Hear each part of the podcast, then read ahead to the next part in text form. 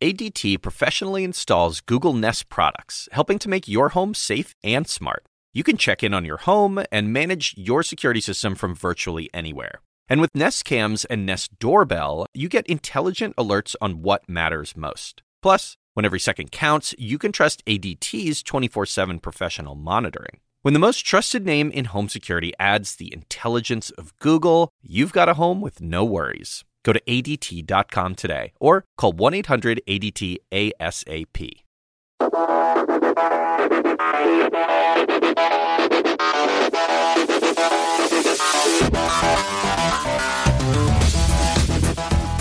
It's the podcast that is the artifact to E League's auto chess. This is the E League Report, the best damn esports show you'll listen to this week. I'm Brian, he's Seven, and we're coming at you live from the Hearthstone's esports announcement party announcement.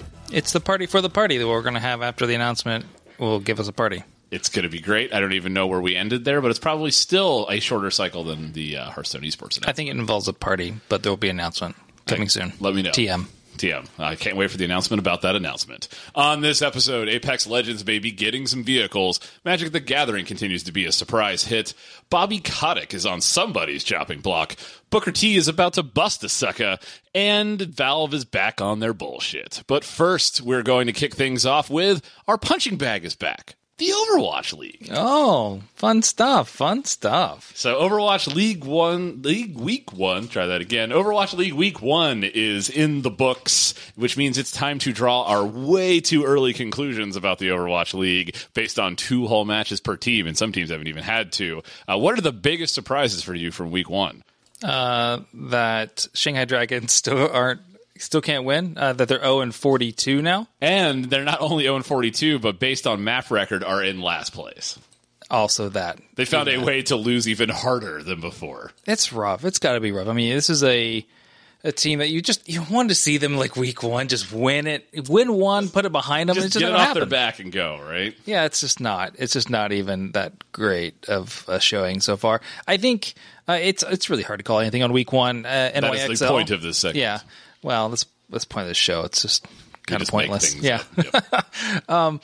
NYXL and Fusion right up at the top again, which is kind of cool to see. I think Spitfire is actually the the uh, the outstanding one that I would have assumed would be a, uh much better stand. They are Uh, they are one map better than uh, Shanghai right now. Yeah, well, yeah. Anybody who's won one technically has, but yes, um, I, I would have expected them to have a, a better start.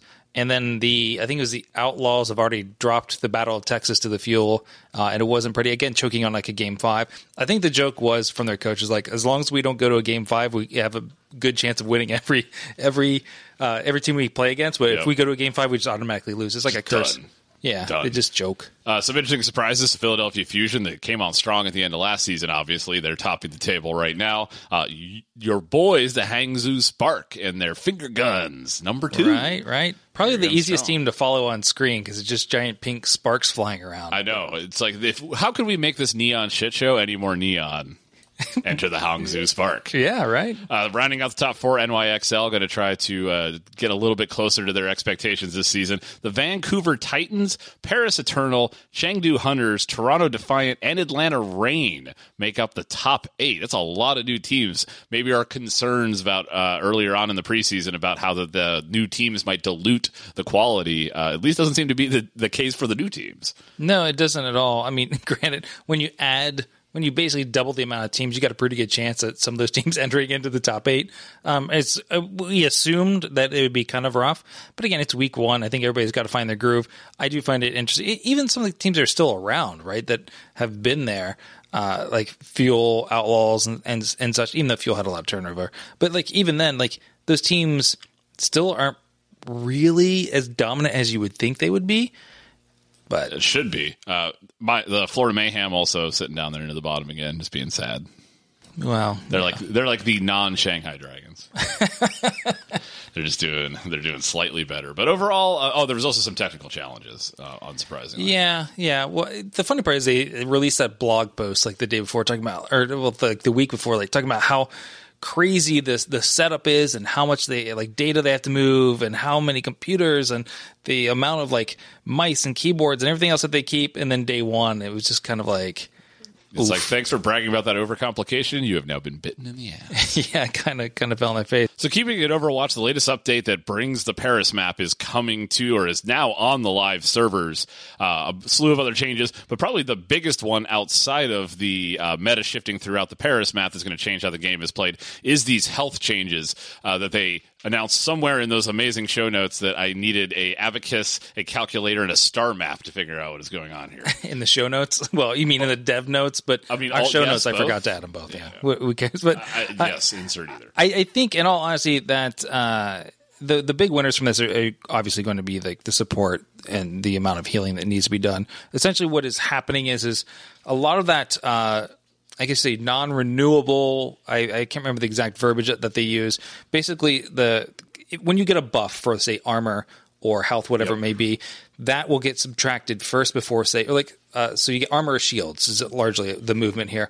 So if you get a buff to armor and shields, that will now be eaten up first before going to your your typical armor or your typical shield shields in which you would then be reduced from. In the past, it kind of did it backwards. So uh, really, what happens here is and honestly, you'll probably get to uh, from like a, a healer's will probably get maybe an extra tick worth of time. It's not a ton. The funny part here is that kind of how it worked in the past and how it works n- now. The people who would have benefited from the most would have been like Torb and Symmetra in their previous uh, revisions, but since they've been reworked, They, they, don't get pr- no advantage. they don't get it at all. But it would have had it in the past. So this is almost more of a. I feel like it's more of a bug fix that they're kind of calling it like, hey, this is how we're reworking Look it. at this great improvement But- we are making. But it actually makes more sense now, and it's almost the way you assumed it would like work. it should chip with. away at the bonus before it chips away at the core. right? Correct. That's the easiest way to put it, and that's how they are they're uh, implementing it now. But it's it is no no doubt it had to have been implemented that way before. It should have been, and I think they Right. just kind of goofed it. Along So way. imagine this has some impact on like when that bonus falls off and the state you're in when that bonus falls off as well. Yeah, I, I think um, it, again, you that bonus was applied less often than it should have been. So what I'm saying, some of those characters that would apply it, they will benefit from it a lot because they So get be to another stacks. in the long run as well. Yeah, I think so. Because Lord knows she needed to be stronger. I mean, Well, I get they're it's fixing super- a bug. it's It's, minor. not, it's not specifically to help Brigitte, but she certainly didn't need any help. Yeah, it's it's a little more minor. I think really what will happen is before they, they a person takes that damage uh, or that health bonus or whatever it may be, uh, they're going to chew through the non-renewable stuff, the buff stuff first before getting to core. So really, like some of the splash damage or whatever you may get, some AOE damage. Um, won't exactly hit your character and need to be healed right away. Um, so I think it'll probably give just maybe a split second more time for support to kind of heal heal their way through it. That's my assumption. Not a bug, a feature. Yeah, there's that. There's that. Uh, moving on to Dota. So Dota Auto Chess, which is a Dota 2 mod that uh, that is neither Dota or chess, uh, has surpassed four million subscribers and has essentially become what Dota was originally, right? Which was Yeah. a mod on top of another game that took off uh, almost more so than the core game. Now it's not yet threatening Dota 2 to be clear here, but if you're Valve and you see something like this blowing up in your own ecosystem, a it's ironic given Yeah. Blizzard missing the boat on the MOBA side, but also when you have all this time and money and resources invested into Artifact, which can barely keep four digits worth of players, to have some rando mod created in the community to have four million subscribers, it's got to feel bad, man. It does. It, it has to feel bad. It almost has to sting a little bit. I kind of feel like Blizzard is probably laughing at this in some way, shape, or form. It's probably the only thing they have to laugh about right now. I was But- gonna, I was going to make a joke too, but it's not appropriate. Yeah, yeah, yeah. But uh, I mean, the, the the whole Dota, whatever. If you know the history of Dota and it being a mod now, the their biggest, oh, it's not a problem, right? These okay, people are still playing in the game. the The, yeah, the, the people are still playing in the game of Dota, so it's not subtracting from Dota. If anything, it's probably helping boost Dota's numbers. But what sucks is, is here's a mod that is made by like one or two people that has gained the interest of four plus million people, and yet they spent all this time, all this effort, and multiple devs, multiple years s- spinning up Artifact, and uh, exponentially it's like a thousand times less uh, player base. And it Goes to show you that does burn. copying another popular game has never been the way to go. We saw this play out over and over again with MMOs. We saw this played out with MOBAs. Right. Now here we are again. Everyone's got to make a card game. Turns out, no, making a unique, different type of game is always the way to go. Well, there, there, we've talked at length about the problems with Artifact, and I don't necessarily think it being a copy was its biggest downfall.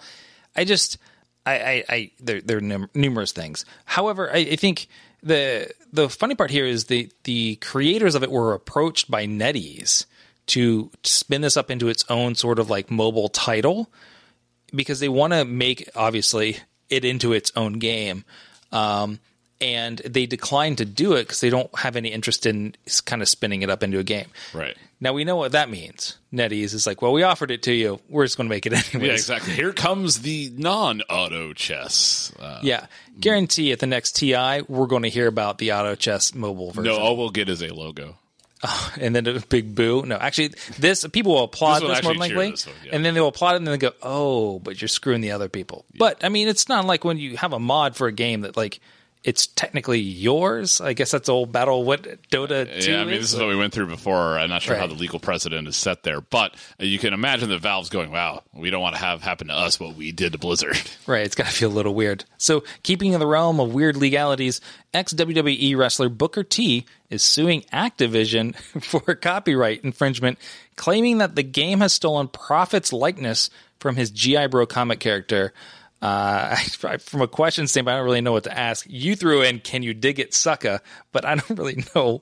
Like, this is just kind of weird. I mean, the, the rele- like they look the same. It's pretty obvious. yeah, so if you were a wrestling fan, you would understand what that question. That's why I. I that's why I, I you get have to that. say it with I- a little more gusto. No, no, I don't. That, you dig it, sucker.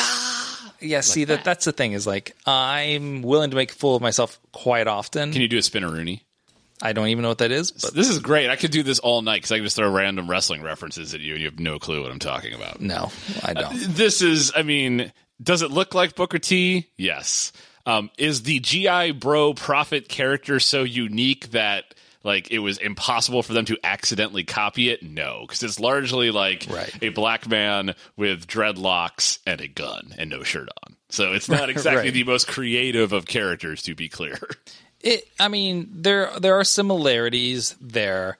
It's not anything They're both that exactly six foot one and a half. right. And honestly, it almost when you look at the GI Bro character, you're like, oh, I've also seen this in another probably space game comic or whatever it may be before. Like you, Pretty sure that was seen it. stolen. It's like Roadblock with hair. Yeah, it's essentially probably even copied from somewhere else. So I don't even know if it's the originator. It kind of boils down to uh, all the stuff we didn't. We were, I don't think we have in the show, but uh, all the stuff going on with like the Fortnite lawsuits around dances. Yep. It's like, can you just? I, I get that there's likenesses in general, but like, you can't just be like it is a person of a specific race who happens to have hair and be like it looks the same. It's a black man with a gun is not copyrightable, I don't think, because there's lots of games that contain black man with guns. But when you take the shirt off, Oh, evidently, evidently. all Well, about I guess if you, depending on your headgear as well, that could be the same.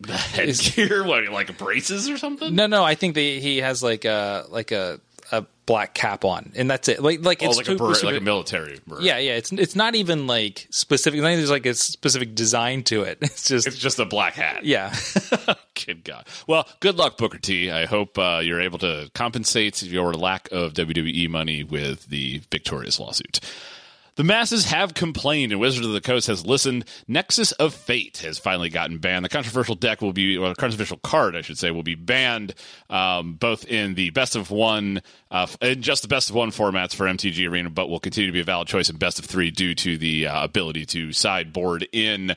How does this ban sit with you? And uh, do you think it should have been a banned across the board? I don't think so. I think, and like you had mentioned before, in a best of three format, you could sideboard into off uh, to basically counter it, right? And there's some pretty hard counters to that yeah, card. yeah, and so it has an obvious downside to it. The problem really lies in the fact that, like on a best of one, you don't have the ability, and people just sit there and spam it over and over and over again, and it just becomes like you get to watch somebody else play a bunch You of got to watch yourself lose. R- right for quite a bit of time and if you know anything about like otks when it comes to like hearthstone or anything like that it's essentially that, except you just get to watch somebody play like 40 cards for no reason. So it's Which, not which fun. they seem to frown far more upon in online play. Like this is the kind of deck that would be rewarded graciously in like you know physical Magic. Right, right. But again, I so I, I like the fact that Wizards of the Coast listened to the community. Uh, perhaps maybe even a bit too late, but they still listened in general.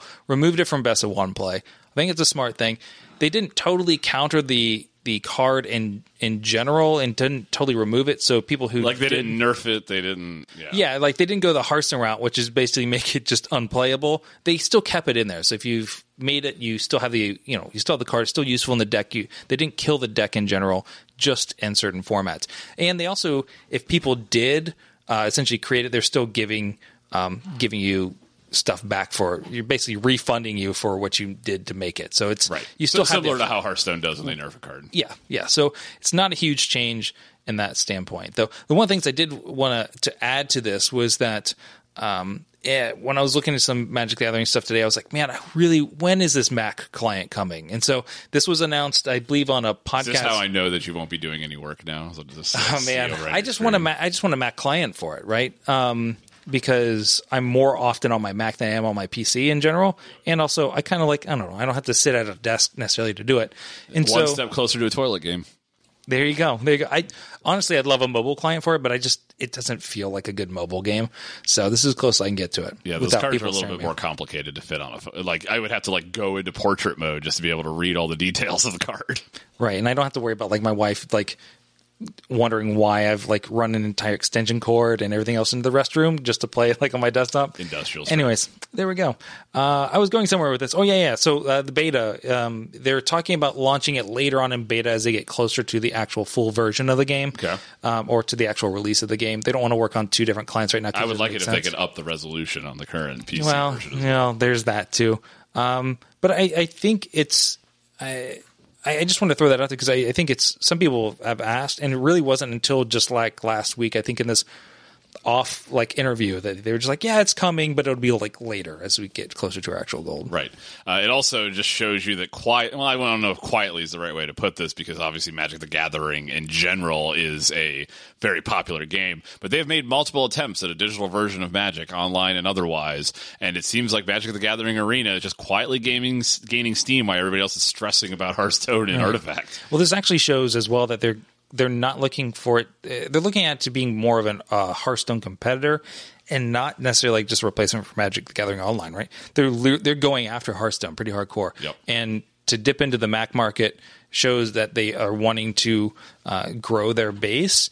And uh, and dig into more of like what Blizzard has. Blizzard has historically, up until Overwatch, always made a Mac client. Yep. Yep. Um, and so this is just diving into it even more. Yeah, I'm pretty stoked. I don't know what it is specifically about Magic compared to Hearthstone that I like. I don't know if it's the extra complication and strategy around the Yeah. cards or the dynamic skills, you know, the dynamic uh, abilities that are available on the cards in comparison to Hearthstone. But I've always been a Magic fan, but I've never had the time and the patience to go through and collect it to be able to play good decks. Right. So to get the chance to do that online, as well as some of the mechanics they've added about being able to like convert pre-made decks into the digital versions and things Well, like that. Those are really cool features. Get me excited about the game. Yeah, I like the parity between it, the actual game itself versus the online. It's not like there's it, a, a difference. Because in the past they have done dumb, not dumbed down versions, but more limited versions of Right. it for the online versions of the game, and this is not the case this go around. no, and really the biggest limitation before was just having somebody to play against, and now that's they've added that piece,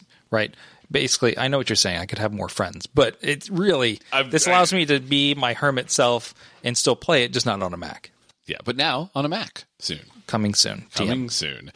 All right, so let's talk about Valve. Uh, so Valve has released a schedule of another major, and this major is taking place during a player break. So there has been a schedule that has been set with the CS:GO Players Association that is supposed to be like essentially on season and off season places where they expect during the calendar year for players to not be in peak form. This is largely because Valve has sat back and allowed the third party tournament community to dictate when majors happen by just simply crowding the calendar until this is until they just decide they want to drop one on there. This has once again happened, so they were forced to drop it in the middle of a player ba- a player break when is Valve going to get this sorted out? They have all the power in the world. They own the damn game. Just make your just say, hey, here's the 2020 major dates.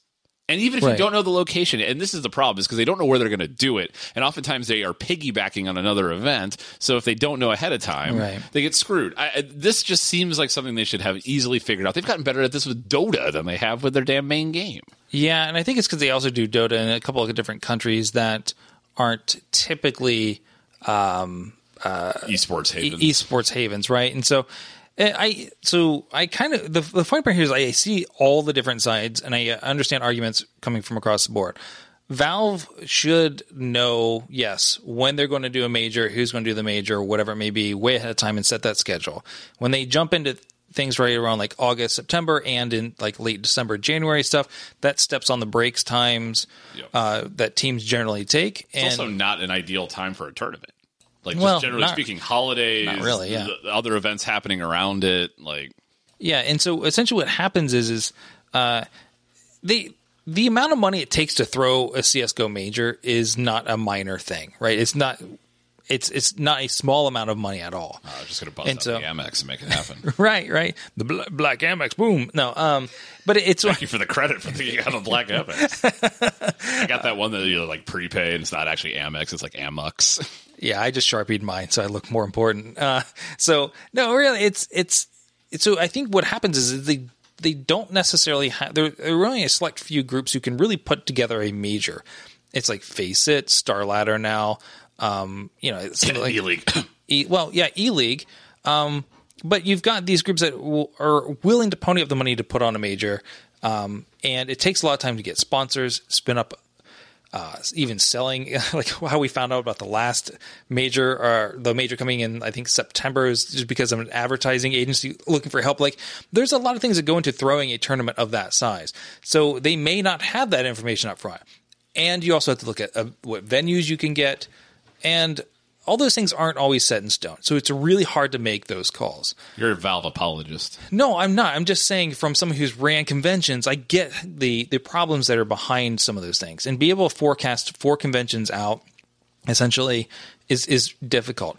Now I can get like, hey, you could dictate that if you're going to be someone who holds this major, that you hold it during these times and you know maybe you have to find your own venue that's up to you but that's also more difficult for them right and one of the reasons why the the majors the dota majors are a little easier to to do is because valve generally handles the majority of that too so they're they're more involved in the dota scene than the csgo scene Which is crazy given the popularity of CSGO. Yeah, yeah, yeah. But here's here's one of the other things that I, I did want to mention is it's even though the, the CSPPA came back and was like, "Hey, this is kind of ridiculous that you're doing it," right? And the the Players Association is like, "We should get the break." Um, you're by by literally starting the week after a major, you're going to have teams who aren't in good form, or they may have uh, roster changes that have taken place. Right. And to me, that's like, it, it, it I guess it, because it's a major, it makes more sense because those teams have like earned their spots there. Right. So they are deserving of a spot there. Some of them are. But when you've got the events, the minors leading up to it and the qualifiers leading up to it, they don't get a break. Some of them. Right. But it's Is- also is like that the allows reward for being Right. You know, it's like getting a buy in a tournament. Right. So the teams who didn't get the buy have to put the extra work in. And that's the that's I guess part of the problem. But at the same point I'm like you all the teams who are playing have to put the work in. Right. Right? You- You're not just like automatically deserving of it. Yeah, it's I don't know. I, I get it from a scheduling standpoint. I think there's a general bigger problem here in that there is no concept of a Valve calendar. There is a Right. CS:GO calendar, and Valve, for the most part, is on equal footing with your ESLs and your IEMs and whatever from a scheduling standpoint. Yeah. and it shouldn't have to be that way. I understand that there's complications here, and this has something to do with the fact that Valve is not willing to take that next step that a Riot takes or a Blizzard takes, which is we're going to own the production of this, and a lot of this, not all of it, but a lot of it is going to happen in our studio. They don't own any of the ecosystem from an esports perspective outside of the majors, and even them, they're through partnerships. So it does make it unpredictable, but it's also at some point something's got to give. The CS:GO calendar maybe only rivaled by the Overwatch League calendar and just the amount of stuff that is going on and the potential for player burnout. And so it sucks when what is supposed to be the highest quality play in Counter Strike is thrown in a point in a place where we may not be getting the best from the players. I, that argument I I'm 100% behind. I totally get and I totally agree. I think what happens is is a lot of these majors and the people putting on the major are still well like you mentioned Valve doesn't have direct uh, running of it, but they definitely have uh, a huge portion or uh, of this say and how the tournaments run, what goes on, and I think that uh, the fact that they're ponying up so much money, right, is is one of the reasons why you kind you're even if you're a tournament organizer, you're still at the the whim of Valve largely, Yeah. especially when it comes to the major, and so. Yeah, it, it's it's tough. There's a lot of things at play. I get that it's more difficult. I just almost feel like you have to kind of maybe put some guardrails on if you're Valve, and and but it's hard to do it when you're not the one throwing it. Yeah, so. it's. Uh, I mean, they have. That's the part they need to change. Like, I think Yeah. they are too big for them. And This is like they don't partner with people for the international. It's true. Yeah, but they always hold the international basically. Well, they have historically held it in Seattle, which is their basically their hometown. Well, it's right across the pond, But, but, now we got Vancouver and China, and so they're they're Yeah. they're branching out. There's no. There are ways to fix it. They're just not willing, for some reason, with Counter Strike, to make that commitment. I don't know whether it's they don't want to disrupt the third party ecosystem or whatever the case may be, but it is definitely having an impact on the quality of the majors, in my opinion, when you do it uh, from this standpoint of going over player breaks. Um, another interesting thing from CS:GO we should talk about real quick before we move on. So, IEM Katowice they put out their new seeding process to test as they kick off the Legend stage, and in this new seeding system, teams rank their opponents from one to sixteen in an effort to seed the bracket. What is your take on this? I really, really like this. Oh, Yeah, uh, curveball. No, I no, I totally do. And I think one of the reasons why I like it is because you have the teams themselves going through and saying, I'm scared of that person, I'm not scared of that person. And you're ranking them 1 to basically 16 or however you cuz you're not really ranking yourself. So 1 through 15, you're, you're assigning them a, a point number weight. one. Right. And what you do is you get a more accurate um, ranking system of where that team is at that point in time, right? Because if you're ba- basing legend status on previous tournament, we've seen this in the past. Team Liquid was, I like, I was just yeah. going to say the Team Liquid problem. right? Team Liquid, which is they did really great when they had s1mple. They got to a grand final, didn't win, and then f- basically folded after that. But when it came around the following They just, major, they just rode the wave. they rode the wave in. They automatically get in. Where in this case, they would be seeded last and have to basically face against like a number one team. Yep. And that's essentially kind of what happened to Complexity Gaming in this is they got in because of the previous uh, runnings, Yep. and now they're kind of forced into like oh, they're they're out of their depth. Right. It's not even. It's not the same team at this point. Right, and they also got to go up against Astralis. So again, sixteen versus one, you're kind of punished for not basic keeping in form. And the the one downside to this, and it's not it's nothing you can't. I mean, it, it will it, would end up happening more than likely in some way, shape, or form. Is is uh, ENCE Esports versus Renegades? These are the two teams that basically out uh, outperformed where people assumed they would be. And if there was a Cinderella story largely in this, it's probably the especially ENCE is probably those two teams and how they they've been performing compared to expectations. The problem is they got ranked eighth and ninth. okay, And and so, And so now they they're have right to in the middle and they play each other. so they right off the bat, one of them is getting thrown down the lower bracket, which kind of sucks. But uh, at one point, in time, if if it's going to be a Cinderella story, they would have to run into each other. But just uh, that's the only downside of this is you you have this team who, if you think about it, you had eight teams already previously uh, in the legend rank, and then ENCE just comes up and just gets you know an eighth place spot because Right. of their performance. Um, Which is not bad. No, it's not bad at all. Like again, basically, it shows that uh, they've earned the respect of a lot of these other teams. Which, yeah, I, I, I agree. They've done well. My concerns here are the cynic in me, which is a esports be esports, and this just seems like a system that could potentially be manipulated. Well, there, there, so there's something about this. What they do, so they actually threw out the outlier score. So um, Astralis was ranked number one across the board by every team except NIP. NIP ranked Liquid above Astralis, and so what happened is is they actually throw they throw out the outlier. So if if everybody ranks you number one and somebody ranks you number sixteen, the sixteen gets bolt kicked away, and so they actually have the whole process on ESL's website, which is really cool that they broke it down to like here's the new system. Here's how we do it. They even showed you what teams. This is what I thought was funny. What teams ranked their other players. So it's almost a little bit of like a mind game insight. Like, hey, Astralis ranked us as number two, but most people put us as number three. It means Astralis is worried about us. There's something about the way we play, or our strategy, or our map pool that scares them. And so it, it, kind of it could be a boost to some of these teams, unless you're complexity, but it could be a boost to some of these teams. Like uh, there's nothing. Hey, I'm, I'm, pretty heavily, heavily weighted. I'm yeah. So there's there there's it's neat. I, I like I like it. Um, it kind of very clear. This is the most excited you've been all episode. yeah, well, sometimes I'm allowed to really. No, I'm joking. I, I don't. Most know. of the time, I just tell you not to talk. Yeah, you're just like back in the corner until we talk about Hearthstone. Yes. No, um, I, one of the things I am looking forward to though, and this is um, MIBR versus Cloud Nine. This is one match I think stands out right out of the gate. Um, How'd they rank each other?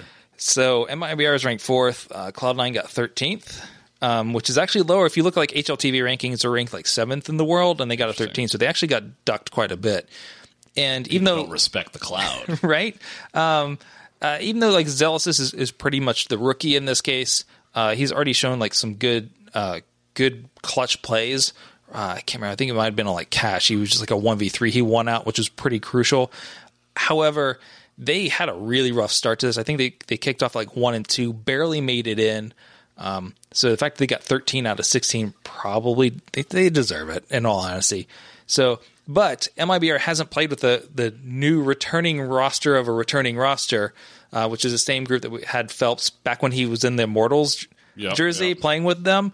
Um, and I can't remember which. Can we get some throwback Immortals jerseys for this match? right, he should just wear it just for fun. I mean, that's going to um, be a thing in esports soon. But the band is back together, so to say, and they're getting to play. This would be the first time out, and they actually get to play against Cloud Nine, which they basically are ruined. Uh, they own, but them. yes, yeah. Anyways, so there's there's that. I'm looking forward to it. Uh, dropping this week, we have the Operation Grand Heist hits Black Ops, and uh, today it actually hits us on the 19th uh, on PS4 first.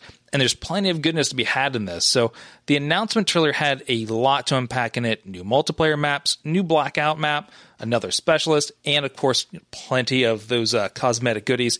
What are your thoughts on the latest content drop? I think they're trying really, really hard to be everything but Call of Duty right now. Like it looked like a Grand Theft Auto trailer had a baby with like Fortnite and uh, Payday, and it was all over the place. Um, kudos for trying some new and interesting things. Like it's clear that they're feeling the pressure, right? Like we've got to do something new and interesting, and we've got to draw from these other popular games that are eating our lunch right now.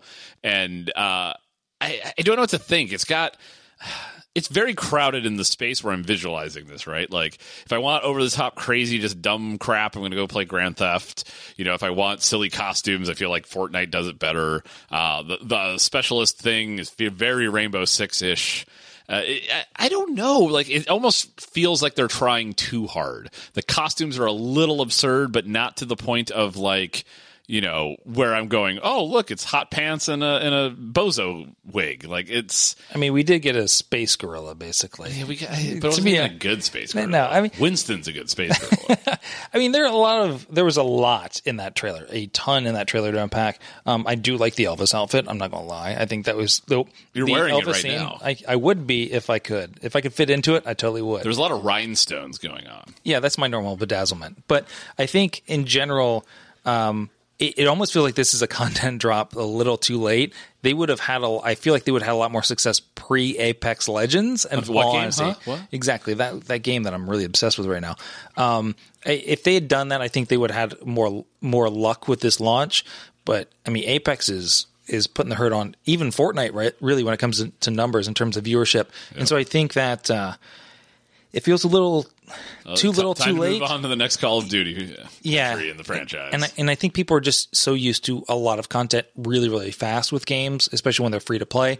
And this isn't a free to play model thing. They've no. now switched kind of sort of to it. They're they're backing their way into it. Like they thought that just having battle royale was going to be enough. Yeah, and it feels it's. We knew that they had planned content drops, but again, that's not how anything works anymore.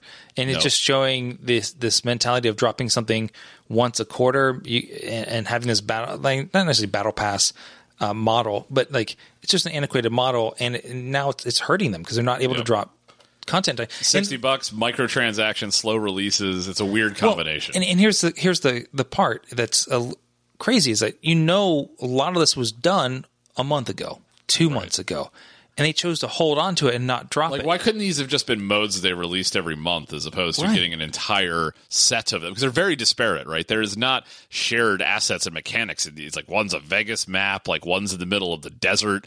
Like, there was no reason why they could not have released these as different pieces or released the skins earlier. Like, it's that very much that old school model of we need to cram a bunch in here so we can sell a $15 DLC pack as opposed to, like, here's a $5 map or a $2 Right. Elvis skin or whatever. Uh, Yeah. Who am I kidding? Sorry, $12 Elvis It's. EA, yeah, EA, money. No, uh, or sorry, uh, Activision money. No, I, I think that, uh, I mean, they've got two brand new multiplayer maps. You know that they could have released these. Uh, you know, one one month is casino, the next month is is lockup. Um, they've got a new specialist uh, outrider, which is actually coming back from Black Ops Three, I think. Uh, but again, these are things that they've they've they've been sitting on, and at what point in time do you look at this model of how you're supposed to make money and be like, oh, we just need to drop this when it's done? The longer I hold on to it, somebody else is going to just come and No one's sitting space. around with bated breath, like, man, I can't wait for another DLC. Like, I I hope they do a big giant one. If, if anything, eh, Fortnite gets bashed a lot for the amount of content it drops at the pace it drops because Yep. it's constantly fiddling with things. I'm not. I'm not saying you have to lock yourself into a cadence, even necessarily, but a cadence of every three months is too slow in this space, Yeah. Well, especially in that time, five new Battle Royale games have come out. right? It's crazy stuff. So, as we spoke about uh, last week, rumors of Activision Blizzard laying off staff members were in fact true. The company announced layoffs of up to 8% of their current staff, uh, largely in non development positions, after, uh, surprisingly, a record setting quarter of revenue. Uh, this is obviously a sticky subject. It, they did not endear themselves any further by doing this after announcing record revenue. Uh, this is nearly 800 jobs at Blizzard. Now, I don't want to rehash the conversation from last week, but now that it has actually come into play, like where does Blizzard go from here? Because this, if you look, if you follow the, the employees on Twitter and LinkedIn and whatnot, like this is this is beyond just a loss of people. This has a, been a soul crushing hit to the overall morale of the company, as layoffs tend to be. But in a company like Blizzard, that largely has they've had layoffs in the past, but they've largely been strategic in that, like, oh, we don't need this much support staff or things of that nature. Like this feels very much like taking away some of mm-hmm. Blizzard's identity and moving it to Activision. Yeah, it's a it's a loss of culture is really what you're saying. It's like there's a their culture's taking a huge hit, um, and it's taking a huge hit. It's played out in public, and and that's Yep. the problems. Like people were really like kind of getting annoyed with Blizzard around BlizzCon, and now they equally are annoyed. Well, they're they're more annoyed with with Activision and and still annoyed with Blizzard, and now they feel sorry for Blizzard uh, because of uh, you know these layoffs. You never want to see anybody lose their job. Like, That's just awful, especially in this industry. But the the part that burns the most is that record revenue piece. Uh, and as we had mentioned before, bringing on like the new CFO, getting a fifteen million dollar bonus. It doesn't play out well. Like, oh yeah, by the way, so and so gets a 15 million bonus, and we're, we're dropping eight percent of our staff. And it was largely in the areas of community.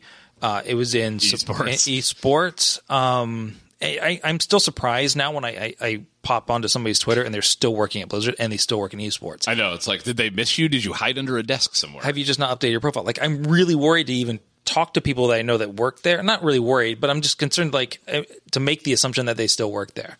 And it, it's because you and I have known a lot of people. I mean, we've been uh, circling Blizzard esports since nearly the beginning. Yeah. So we know some of the OG folks. So it's, it's like, oh god, I hope that person still has a job. Yeah, no, it's rough whenever you hear that because it was upwards of like almost 800 people. I think 775 was like the last rough count. Yep. Um, and uh, even then, I've, there's some people that I was concerned, but they actually like they did a lot of shuffling of people around.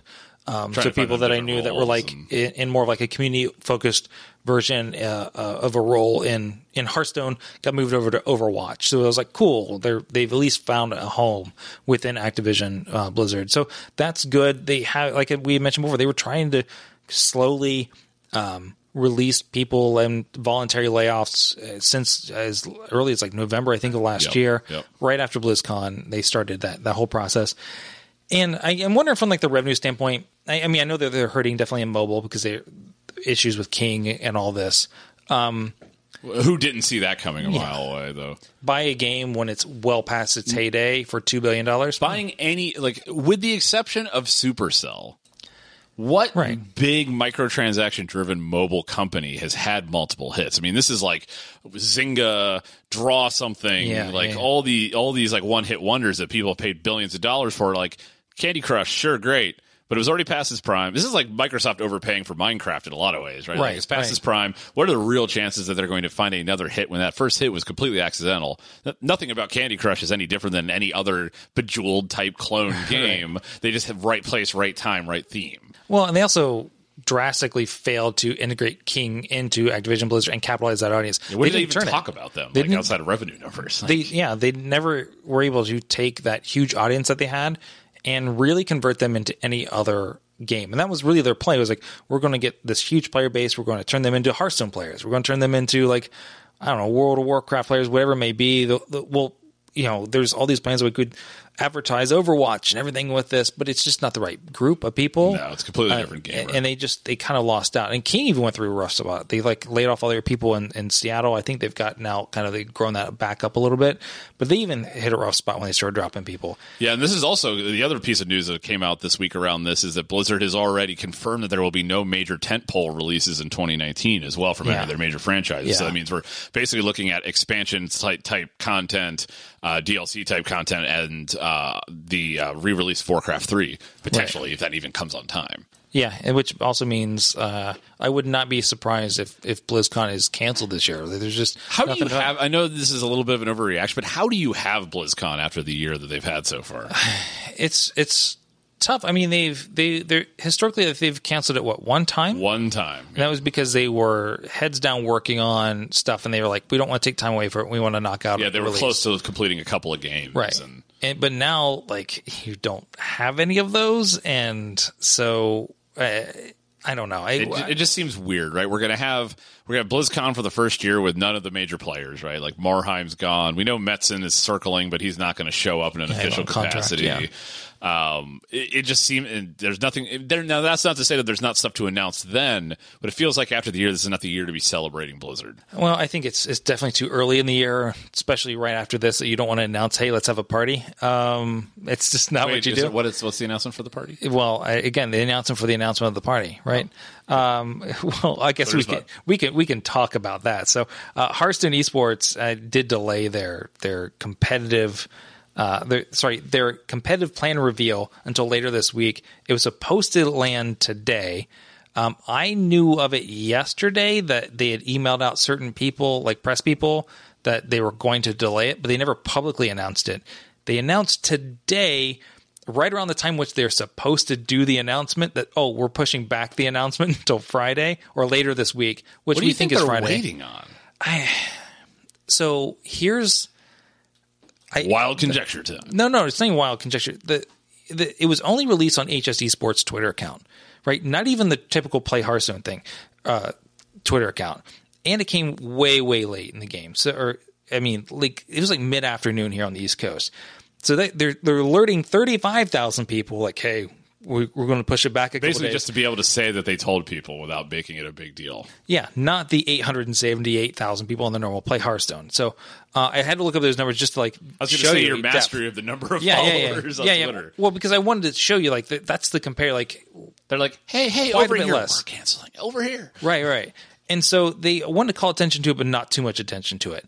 If you also look at the amount in which Play Hearthstone is updating, they've lost. That that's what's happened. It's like they've lost the the communication staff that largely uh, gets this stuff out there. So I think what happened is this this restructure, this firing, has caused a delay. Look at Play Hearthstone, how often they update. They haven't like updated in like three days. On average, not even replies. On average, before the announcement, they were doing 20 plus maybe replies or tweets a day. If you compare it to like the Overwatch account, which is super active and it's always like, retweeting fan art and Yeah, and there's like it's like crickets right now across HS esports, like all of them. It's just like super super slow. Do they cancel this game in the next twelve months? Uh no, no, I don't think they do. I think they cancel esports. This is last year for it. Um, if it's this difficult to make a decision around what they want to do, even if they say, "Hey, we're going to do it," we're kind of fussing with format. It may change, or here's a front half, here's a back half of what the season may be. Expected change, which they've done before in the past. They didn't really change it drastically, but they're not even willing to do that. And so another thing that's kind of poking around out there is so Dean Ayala tweeted out like, "Hey." if you've left Hearthstone, what are some things that would bring you back? Which is an interesting thing to have like your lead game designer like out there saying like, "Hey, if you've left Hearthstone as a game, what are some Yeah, of the things we, we could do to nice bring you back?" marketing survey email. Right. It's weird that he's on Twitter just openly asking about this. This is the day before they're supposed to announce what they're supposed to do competitively. My favorite response was Chichio, which we know left for Yeah, uh, yeah. l- Did bring back Chichu? No, no, he didn't. He says he just tweeted simply tournament mode. I was like, oh, oh. So obviously Sick he burn. wanted that. Um, but it was yeah, it's pretty pretty rough. I mean, the responses in there are like across the board are like, you know, the people are just like mad at the amount of communications that's come out from them. They basically put a lot of stuff on hiatus. Doesn't even feel like there's any kind of reward for actually playing now. No, the card back thing has long outlived its its usefulness as a keep playing mechanic. Yeah. The irony here is that they've gone and basically removed the staff that handles communication, and their biggest problem right now is communication.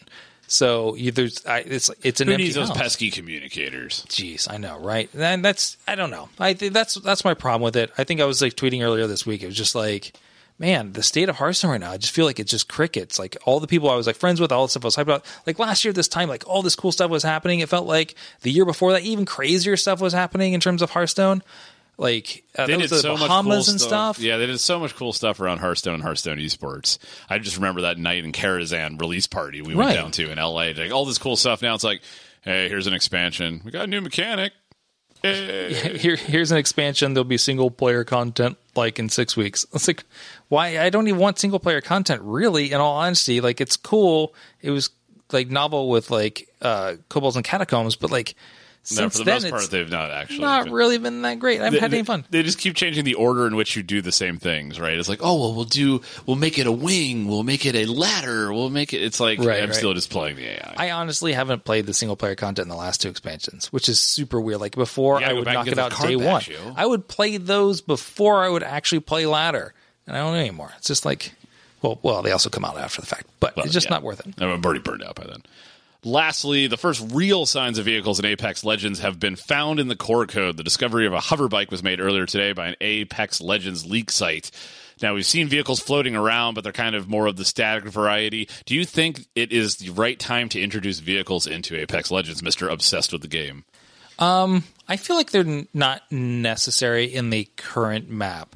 Now, it may be that they, this is something that's legit in the code for testing purposes from dev, dev Yeah. I don't doubt that the game in some underlying mode would. They probably tested this for Right. just to try it out and see if it works. Right, and, and so they we everybody's assumed that vehicles are coming. There's vehicles in the games uh, that look like they easily could be models that are drivable, um, but they obviously aren't. Um, the hover bike is essentially what is in there. Um, at least it references to a hover bike. Again, it could be a different mode. Uh, I just feel like part of the appeal of that game is the verticality of it, right? So I'd rather see it like a rocket pack. well, yeah, I think in in uh, some of the cool things about it is like because of the verticality, you have people like Pathfinder whose ability to uh, zip line and grapple, like all those things are there, and that's part of uh, a core mechanic of that of that character is that the maneuverability of it. Also, a lot of action happens when you're traversing the map, and sometimes out in the open, um, and you're you're it you don't have that feeling like I'm this constant like running simulator like PUBG can turn into, Right, right. Where you're just like, oh man, I wish it was like an auto run. Never have I thought, oh man, I wish there was an auto run in this because I'm too freaked out that something's going to happen because there's always stuff going on. Right. And so while the map is a decent size, it doesn't feel so overwhelmingly big that I need to get from point A to point B because there's nothing in between. There's, There, there's actual useful. They use space much better in the Apex map than they do in say the Fortnite map. Where like I feel like those vehicles, while they make some cool moments, also are largely about the fact that like I've got to walk for like the next three and a half minutes, and it's largely just open area. Whereas Right. Apex just has a very dynamic map, like you said. There's a verticality to it. Even in the open spaces, there's stuff going on around it and places for people to hide. It's not just like oh, there's an outhouse and nothing else. I'll just run away from that outhouse and it'll be fine. Yeah, and all the spaces I feel like they have a little bit of a story behind them, I guess you could say, like the bunker and such. Like so when you're going along, especially as a, a newer player, um, even when you're like five to ten hours into this game, you're still finding new stuff in new areas Right. that you probably wouldn't catch when you you are on a hover bike flying along. I just don't see the It almost the feels like it would ruin it a bit. I think right now it, it it would. And there was some people on stream that were talking about how like one of the reasons why they like this because there there's not vehicles in it, and they feel like that's one of the things that really annoys them about PUBG. And I and I I can I can see that. Um, I could also make the argument that Apex Legends is a different type of battle royale game, and it's not about the silly moments as much uh, as like Fortnite is a meme machine, right? Like it's all about weird Yeah. and silly moments. Where I feel like battle royale, and not to say that there's no skill in Fortnite, but Apex Legends is built around more of that core shooter mechanic, and it being about like the special abilities, and there's a lot more to do than just like get a weapon and shoot somebody. And I think that's what makes it interesting. It feels like the vehicles take away from that in some way. I think so too. Maybe if they put it to some like '90s rock stuff and uh, gave me a space gorilla, bedazzled. Yep. There we go. That's how we do it. Apex Legends. That's going to do it. You can catch every episode of this lovely podcast over on iTunes or your favorite podcast app. Just head over to eleaguereport.com for all the ways to listen and subscribe. And while you're over on iTunes, be sure to leave us a five star review so Seven can uh, refresh his bedazzling. There we go. That's how I. That's how I, I use those stars from our reviews on my outfit. That is scary. Uh, if you want to uh, see pictures of what those stars look like on Seven's outfit, you can do that by going over to our Discord at discord.eleaguereport.com. And of course, coming up this weekend, uh, February 23rd and 24th, is the E League FIFA Ultimate Team Champions Cup. That is a lot of words. You can catch that live starting at 10 a.m. on Twitch, eleague.com, and BR Live. Oh, look at that BR live They just sneaking in there. Somehow sneak onto our show. I just don't understand. Full circle. It's all come full circle. But that's going to do it for this week. We will be back with another episode of the E League Report.